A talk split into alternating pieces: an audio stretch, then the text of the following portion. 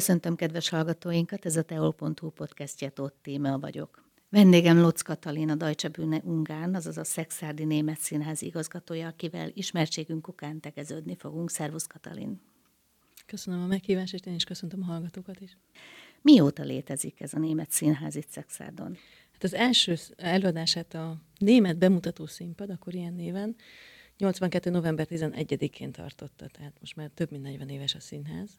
94 óta lakik itt a Garai téren, ebben az épületben, előtte a Babics Mihály Kulturális Központnak volt része. Hát nagy, nagy büszkeséggel tölt el mindannyiunkat, hogy, hogy egy nemzetiségi színház, mert német nemzetiség színháza vagyunk, ilyen sokáig fönnmarad, és még remélem nagyon sokáig ezután is. Milyen a társulat? Hány tagotok van? Vannak külföldiek is? Igen, tehát most a társulatban hat színész van, ebből négy külföldi, három német és egy francia. Ketten vagyunk magyarok, és vannak vendégszínészeink, így a vendégekkel együtt körülbelül fele-fele arányban férfiak és nők, és egyébként a színházban körülbelül 20 dolgozunk. Milyen előadásaitok vannak? Milyen a repertoár? Komoly darabok, könnyű darabok, komédiák? Miből áll föl?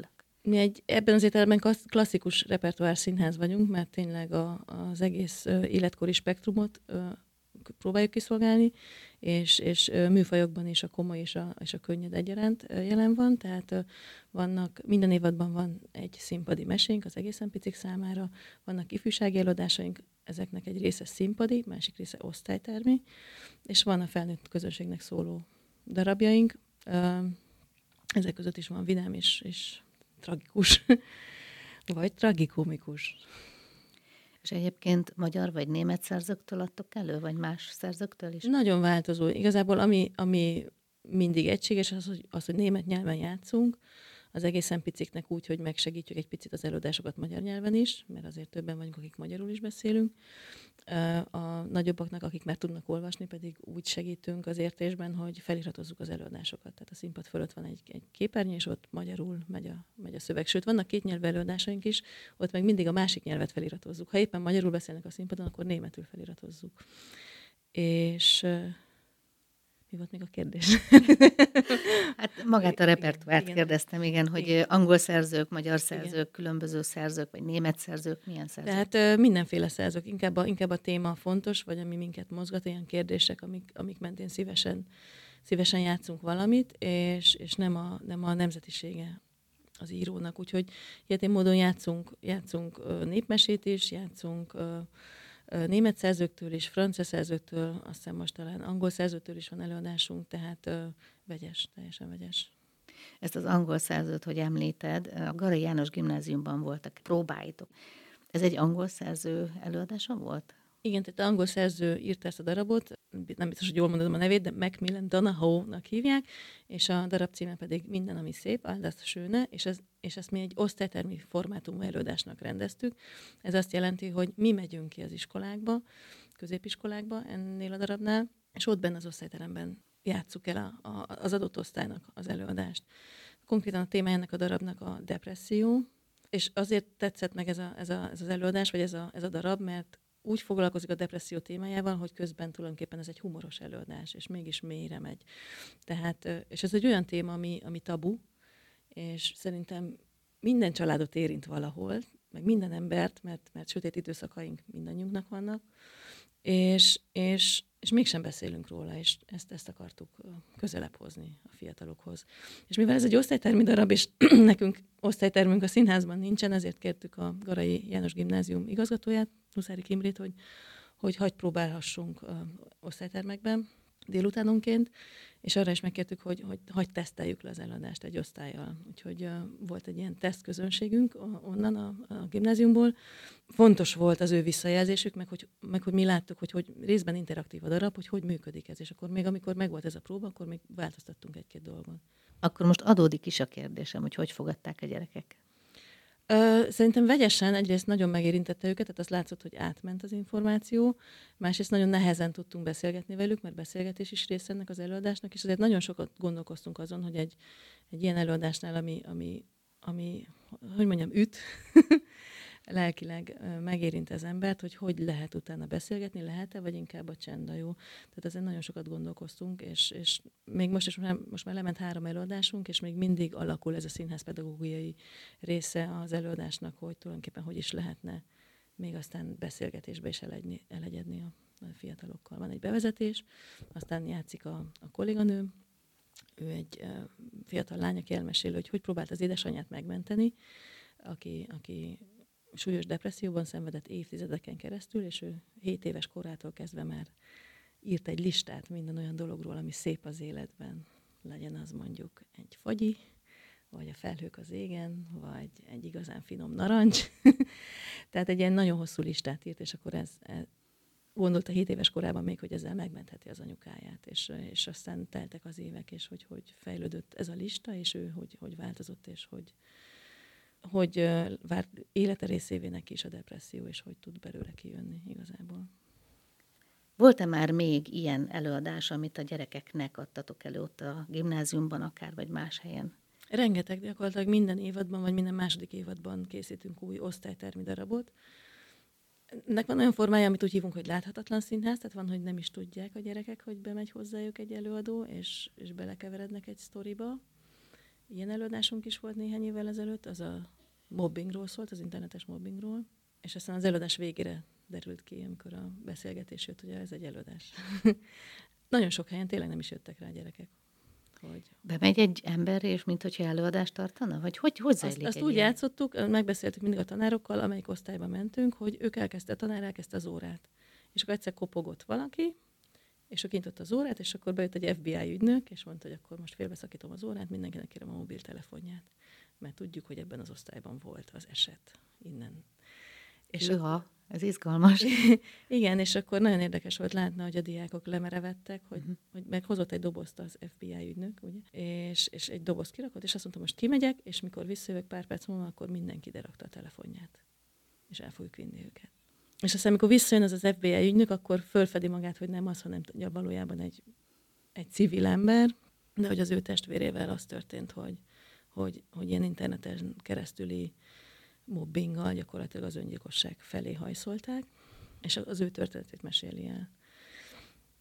És, és annyira életszerű, hogy, hogy tényleg nagyon sokszor nem is jöttek rá, hogy gyakorlatilag, gyakorlatilag ez egy színház előadás, csak a legvégén, amikor a színház pedagógus felfedte, hogy ez egy megtörtént történet, amit elmeséltek, eljátszott, mert minden szereplőt a színésznő játszik, de valójában színházi előadás formája van, és, hogy, és akkor végig elemeztük a darabot, hogy, hogy mi, mi, mi történt azzal a lányjal, akit ennyire kiközösítettek, hol hibázott ő, hol hibáztak többiek, volt-e valaki, aki, aki, akivel lehet igazából azonosulni, és ebbe az előadásban gyakorlatilag minden osztályban azt mondták, hogy nincs senki, akivel lehet azonosulni, és hogy, hogy, hogy milyen dinamikája van ennek, és gyakorlatilag hogy, hogy lesz valaki áldozat. Ez egy pozitív kicsengésű darab egy, egynek ellenére, mert, mert a fiatal lány túléli, és, és, és fölépül, de, de nagyon fontos érzékenyíteni erre a témára, hogy az interneten úgy lehet valakit teljesen kikészíteni, hogy nem kell hozzá nevet és arcot adni, és ez nagyon-nagyon erős. És azt gondolom, hogy nagyon fontos téma. Ezt nagyon sokat játszottuk ezt az előadást több éven keresztül. Most van még egy osztálytermelődásunk, az Amit tudni vélünk, az pedig a összeesküvés elméletekkel foglalkozik. Azt mi is írtuk, tehát a, a színházból egy kis csapat írta, és az meg arról szól, hogy egy barátság fönnmaradhat-e, hogyha két, ez két fiú barátság, a két fiatal, hogyha az egyik őjük elkezdi magát teljesen beleásni ezekbe az összeesküvés elméletekbe. És ez hát gyakorlatilag a Covid szülte ezt, a, ezt az irányt nálunk, mert ez is nagyon fontos, hogy, hogy erről is beszélgessünk, és, és hogy nem adunk tuti válaszokat, inkább kérdéseket teszünk fel, és az a cél, hogy, hogy legyen egyfajta kommunikáció ezekről a témákról. Mert mi se tudjuk megmondani, mi a tuti. Hát ezeknek elég komoly pszichológiai hatása is lehet a gyerekekre. Milyenek a visszajelzések? Mi, mit láttok ilyenkor a gyerekeken? Változó. Van, a, tehát, hogy, hogy van, az is, az, az, van az olyan osztály is, aki nem akar igazából belemenni ezekbe a témákba, bár mondjuk a mobbingnál ott minden osztálynál sikerült. És, és van, volt olyan osztály is, ahol éreztük, hogy igen, ez, ez egy akut, aktuális téma. Tehát azt mi tudtuk, én is sok előadáson meg voltam, mert volt, amikor én csináltam a beszélgetést, és, és lehetett azt is látni, hogy hol akut ez a téma, és, és nagyon jó volt például pont a mobbingos előadás kapcsán, hogy, hogy mindenféle szemszögből meg tudtuk világítani a történéseket, és akkor egy, egy átfogó képet kapnak a gyerekek, hogy, hogy aztán felelősségteljesebben használják az internetet, a telefonjaikat, és védjék meg egymást. Volt esetleg olyan, hogy a gyerekek meséltek történeteket, hogy mik történtek?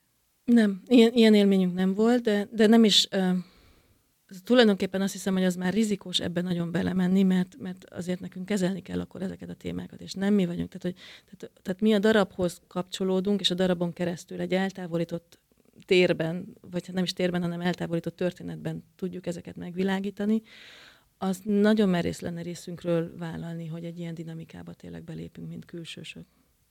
Úgyhogy, úgyhogy nem, de, de, de mindenféle anyagokat össze, tehát vannak háttéranyagaink, vannak segédanyagaink, és megvan az osztályfőnököknek vagy a tanároknak a lehetősége, hogy aztán ők ezt tovább vigyék ennek a előadásnak a kapcsán. És például pont a mobbingnál ott, ott ki is osztottunk ilyen segélyhívó számokat, mindent.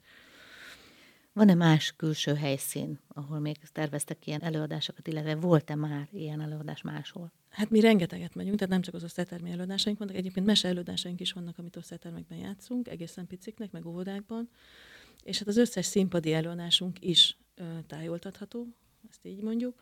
Tehát utazunk, tegnap például Pesten voltunk este, 11-kor értünk haza, úgyhogy, ö, és ö, megyünk a jövő utáni héten is megyünk majd Pécsre, Németországba is megyünk áprilisban megint, de az egész országban mindenfelé járunk. Mert nem elvárható, hogy az összes német ajkú vagy németül tanuló eljön szexárdig. Sokat mentek? Igen. igen. Több a külsős előadás, mint a belső? Lehet, hogy most több is. Nem tudom, vagy, vagy arányban van, olyan kb. ugyanannyi, de az is lehet, hogy több. Hullámzó. Tehát vannak hónapok, amikor többet megyünk, és vannak hónapok, amikor itthon vagyunk többet. Itthon tehát itthon a színházban. Szexárdon, igen. Mennyit játszatok? Egy, egy hónapban? Hát azt mondom, átlagosan mondom, havi, eh, heti három előadásunk van, tehát akkor az mondjuk egy 12 előadás itthon. De ez egy átlagszám. Tehát az is megint csak van olyan, amikor több, és van, amikor kevesebb, attól függ, hogy éppen hogy alakul a program. Tehát áprilisban például, amikor tavaszi szünet van, és sokan vannak iskolások, akik jönnek hozzánk, akkor például nem fogunk játszani, és aztán április végén elmegyünk egy hétre Németországba, tehát abban a hónapban nem fog összejönni ez az átlag, de, a, de a többi hónapban biztos. Külföldi színészeitek is vannak. Így van. Ők itt vannak mindig, vagy más emberek jönnek, mennek? Van egy, vannak állandó társulati tagjaink, általában évadra szerződnek, augusztustól a következő év június végéig, és aztán mindig januárban zajlanak ezek a beszélgetések, hogy hosszabbítanak-e, a színház akarja, hogy hosszabbítsanak, vagy ők akarnak-e, és akkor ennek függvényében maradnak még egy évre, vagy még egy évre, évadra. Van, aki egy-két évet marad, és van, aki már itt van tíz éve a külföldiek közül is. Tehát ez is változó, és van egy, egy egész nagy vendégkörünk, egy olyan 15-20 fős vendégszínészkörünk, akiket adott előadásra szerződtetünk, és akkor ők, ők csak arra jönnek. Hogy érzik itt magukat? Szerintem nagyon jól. Hát a tíz év az mutatja is, mert tíz éve itt van valaki. Igen. Ö, azt, azt hiszem, hogy az a különleges a színházban, hogy, hogy pont azért, mert egy ilyen kis multikulturális sziget, és hogy, hogy azért a legtöbb külföldi színész nem beszél, vagy csak minimálisan beszél magyarul, nagyon összetart a társaság. Tehát tényleg egy ilyen elcsépelt szó, de tényleg családias hangulat van nálunk, és egy nagyon összetartó, kreatív csapat, és emiatt szerintem nagyon szeretnek itt lenni. Mondod, hogy családi a hangulat, de gyakorlatilag a színház is egy kicsit olyan családiasabb, mert nem túl nagy a nézőtere. Hányan férnek be? 80 fős a nézőtér, és pócikekkel 96 főre emelhető ez a szám. Igen, ez egy, ez egy kis kompakt, kincses doboz, én így hívom. Hogy néz ki a jelmez nálatok? Tehát sok jelmezetek van? Tudtok régi módi jelmezeket is alkalmazni? Szerintem ahhoz képest, hogy mi milyen kicsi színház vagyunk, nagyon sok jelmezünk van. Tehát van egy jelmeztárunk, van kelléktárunk, van díszletraktárunk is, és rengeteg ruhánk van. Ez azért is jó, mert mert nagyon meg kell fogni a pénzt, mikor új előadást csinálunk, és nagyon sokszor átalakítunk régi ruhákat. Tehát nagyon jól tudunk hogy mondják, ezt recycle módban dolgozni, és, de szoktunk kölcsönözni is jelmezeket, tehát vannak régi ruháink is. És egyébként korhű előadásaitok vannak inkább, vagy régi, régebbiek is? Ez is, vegyes, ez is változó? Ez, ez, is, is változó, ez is változó, mert most például a repertoárunkban egy klasszikus darab van Shakespeare-től a Szent Iványi álom, és ezt nem korhű ruhákban játszuk, de vannak ilyen jelzések. És ez egyébként most egy ilyen színházi vonulat, irányulat is, irány, irányzat is már évek óta, hogy, hogy a, a modernt ötvözzük a régivel, és olyan módon, hogy, hogy, hogy bizonyos részletek, elemek mutatnak vissza a régibe, de, de, de itt nem klasszikus ruhákban vagyunk.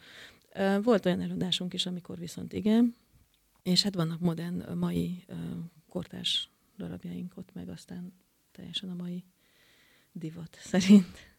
Hogy fogadják a nézők, amikor egy régi darabot egy új, újfajta megközelítésben adtok elő? Én azt gondolom, hogy nagyon jól. Tehát mi mindig megpróbáljuk azt, a, azt az irányt megtalálni, hogy fogyasztható legyen, tehát értsük, mert nagyon sokszor a régit nem értjük. Tehát, hogy úgy modernizáljuk, hogy, hogy annak a, azzal a küldetés tudattal, hogy, hogy érthető legyen, vagy, vagy tudjunk hozzá kapcsolódni, megértsük, hogy tulajdonképpen miért aktuális az a régi történet ma is, és nem azért modernizáljuk, mert az jobban néz ki, vagy mert most ez a divat. Tehát, tehát ha ma van mögötte tartalom a modernizálásnak, szerintem az mindig működik. Rómeó és Júliát például lehet modernizálni? Hát lehet, mert megszületett a film is jó pár évvel ezelőtt, tehát lehet, és az működött. Úgyhogy szerintem lehet, mert az alapkonfliktusok azok, azok ma is érvényesek. És az, hogy ezt most milyen kontextusba teszem, az attól még él. És pont ez, a, ez a, az izgalmas a színházban, a színjátszásban, hogy egy 400 éves darab is ugyanolyan aktuális ma, mint akkor volt, mert mi emberek sajnos nem változtunk. és hát így is lehet tükröt tartani. És az eltávolítás meg azért fontos talán, hogy egy másik korba, vagy egy másik fajta kontextusba, mert akkor, akkor rá tudunk nézni kívülről, akkor mégsem, mégsem annyira fájdalmas. Uh-huh. Ez érdekes. Egyébként a diákok például teljesen más szemmel néznek egy Shakespeare darabot, mint, mint az idősebbek. És amikor előadtak egy újfajta előadásmódot, akkor lehet, hogy a fiatalokat jobban megfogjátok, mint az idősebbeket. Szerinted? Szerintem is, is. Én azt gondolom, a felnőtteket is jobban megfogjuk, mert, mert nem visszük túl. Tehát, hogy tényleg azért, mert, mert tartalom van a modernizálás mögött, vagy dramaturgiai gondolat. A fiataloknál is nagyon fontos. Nekem most az elmúlt pár hónapban az egyik legnagyobb, vagy legjobb visszajelzés volt egy tizenévestől, aki önszántából eljött megnézni a Szent Iványi előadást, és azt mondta, hogy tök jó volt. mert, mert a diákoknál, tehát azt mondom, hogy tíz diákból szerintem kilenc és fél nem akar színházba jönni. Sajnos. És hogy, hogy egy ilyen fajta visszajelzés egy diáklánytól szerintem, szerintem hatalmas elismerés. És hogy az nagyon jó, amikor mondjuk bejönnek osztályjal, és nem szabad akaratukból, mert a tanár hozza őket, vagy az iskola, és, és mégis érezzük mondjuk 10 vagy 15 perc után, hogy megvannak, sikerült őket megfogni. És akkor van, amikor nem, egyébként ilyen is van, de, de, de jobbára igen. Általában fiatal vagy idősebb nézők vannak nálatok? Hát nagyon sokan jönnek ilyen azt mondom, hogy kamaszkorosztály, azok szervezett iskolai csoportokban, és a felnőtt nézőknél pedig valahogy inkább az idősebb korosztály. Nekünk nagyon fontos, hogy meglegyen ez az egyensúly, tehát mi, mi nagyon eltökélten megyünk abba az irányba, hogy nem egy kizárólag ifjúsági színház vagyunk, hanem, hanem tényleg a teljes spektrumot szolgáljuk, de nyilván könnyebb úgy közönséget találni, hogyha egy óvoda behoz két csoportot, mint hogyha 40 felnőttet kell bevonzani ez egy más közönségszervezési kívás. Mondod az óvodásokat. Uh-huh. Végig tudják ülni az előadást? Igen, tehát az előadásaink, most például a Hamupipőke az 70 perces, inkább hosszúnak tűnik, vagy számít egy, egy meselőadás során. Tehát az 55 és a 75 perc közé szoktuk tervezni ezeket az előadásokat, de mivel leköti őket, ezért végig tudják ülni. És a, és a felnőtteknek szóló előadásunk is átlagban azt mondom, hogy másfél órásak, mert annyira felgyorsult a világ, hogy, hogy már a felnőttek is nehezen bírják ki, ha hosszabb valami. Ez a tapasztalatom. Persze, vagy kell a szünet, olyan is van, de hogy, de hogy ez valahogy így jobban, jobban működik, ez a tapasztalatom. Említetted az évadot, ugye, hogy mhm. évadra szerződnek Igen. a színészek. Hogy áll föl ez az évad? Gondolom a nyár a szünet, Igen. és egyébként a téli, őszi, tavaszi hónapok, ezek az évad. Igen. Vagyis most tartunk az évad közepén. Igen. Az évadot mikor tervezitek meg? Már nyár elején, és gyakoroltok rá? Tehát hogy, hogy zajlanak az előadások gyakorlásai? Tehát megvan-e tervezve az évad már év elején, a következő? Tehát most, most vagyunk februárban, ezt tavaly november-decemberben megterveztük a következő évadot, tehát ami majd szeptembertől vagy augusztustól indul. Tehát az már készen van, nem hivatalos ilyen módon, mert még mindenféle jogi, jogdíjakat kell rendezni, tehát jogi kérdéseket. Azok, az, akkor jelentettünk meg valamit, hogyha ha, ha például megvannak a jogdíjak. De hogy, hogy már megvan tervezve, megvan, már most megvan, hogy jövő évben milyen rendezők jönnek, és milyen darabokat fognak csinálni. És hát én már most gyakorlatilag az én munkámnak ez a része, hogy én gyakorlatilag azt mondom fél munkaidőben már a következő évaddal foglalkozom most is. Mert nagyon hosszú előkészületet igényelnek ezek a dolgok. Sőt, vannak színházak, ahol ez még előrébb mutat, tehát két-három évre is megvan esetleg. Persze annyi minden változik, mert ezek tervek, és akkor, akkor a változásokhoz adaptálódni kell. Júliusban és augusztus első felében vagyunk szabadságon, és akkor az augusztus közepén szoktunk kezdeni, akkor van egy előadásunk, ez vagy egy vígjáték, vagy egy mese, most a következő évadban egy mese lesz. Nem árulom el melyik, mert még tényleg a jogdíjakat intézzük. És aztán, aztán pedig októberben egy, egy vígjátékot fogunk játszani, valószínűleg a Bömbörit, Oscar Wilde-tól, és utána, utána jönnek az osztálytermi előadások, mint most, tehát a tél közepén. Ott is tervezünk egyet, és aztán pedig egy klasszikus lesz a jövő évadban. Ebben az évadban pedig most még, most volt két bemutatónk, a múlt héten egy az osztálytermi darab, ez a Minden, ami szép, és volt egy úgynevezett zsebmese, ami szintén osztálytermi, csak mese, az pedig annak az a cím, hogy az elefánt kérdés. És májusban fogjuk a következő darabunkat elkezdeni próbálni, amit most írunk, tehát mert az már a, az egy történelmi úgy, úgynevezett dokumentarista előadás lesz, és a magyarországi németek kitelepítésének egy szeletét dolgozza föl. Van már egy ilyen előadásunk, a Nehéz Csomag, ez nagyon sikeres. Ezt például magyarul is lehet hallgatni, mert ez egy audio walk, egy audióséta, és fülesbe megy a szöveg, és némán játszunk rá, és kinn a városban teszünk egy kört, és ki lehet választani a nyelvet, hogy németül vagy magyarul hallgatja valaki. Mind a Na, ez de érdekes. Uh-huh. Olyan, mintha az ember élőben nézne filmet, mert nem csak a hangot hallja, hanem atmoszférák, hangulatok vannak benne, mint egy filmben. Nagyon izgalmas formátum szerintem, és jól működik, és ezzel a formátummal tervezünk most még egy előadást, és azt, azt most írjuk gyakorlatilag. És ez a formátum mióta van nálatok? Ez gyakorlatilag 2022 márciusától van, amikor Tehát nem régóta. a nehéz csomagot. Igen, a, az a rendező, aki ezt a darabot rendezte, Clemens Bechtelő javasolta, hogy ebben a formátumban dolgozzunk. Ennek volt egy olyan oka is, hogy a, még, még akkor ugye a Covid időszaka volt, és hogy hát fölvettük előre a hangot, és akkor nem kellett állandóan együtt lennünk, hanem kis csapatokban dolgoztunk, és akkor a kész hanggal dolgoztunk utána. De nagyon-nagyon jól működik ez a formátum, tényleg az a legsikeresebb darabunk gyakorlatilag, most már túl vagyunk 50 előadáson, és még idén is sokat fogjuk játszani, meg szerintem valószínűleg jövőre is. És ez a magyarországi németek kitelepítését dolgozza föl egy, egy fiktív család példáján, minden dolog hiteles, amit játszunk benne, csak összesűrítettük a történéseket egy család életébe, ami fiktív. És ez rendesen történészekkel dolgoztunk együtt, két történés segítette a munkánkat, kutatások el, előzték meg az előadást, úgy készült aztán a szövegkönyv, és ugyanígy dolgozunk most is, csak most olyan, olyan történeteket kerestünk, amikor valakit kitelepítettek, Németországba, és megoldotta, hogy hazajöhessen, hazaszökött. Vagy azokkal is foglalkozunk, akik itt maradtak, hogy hogy éltek. És sok ilyen analóg történet van, ugye mi a németség színháza vagyunk, tehát mi a magyarországi németek történelmével foglalkozunk, ilyen színházi formában is, hogy a, a kitelepítés során nagyon sok embert betelepítettek ugye Magyarországra, felvidékről máshonnan, és hogy például milyen volt így élni, mikor a saját házadba betelepedett egy másik család, de te is ott voltál még.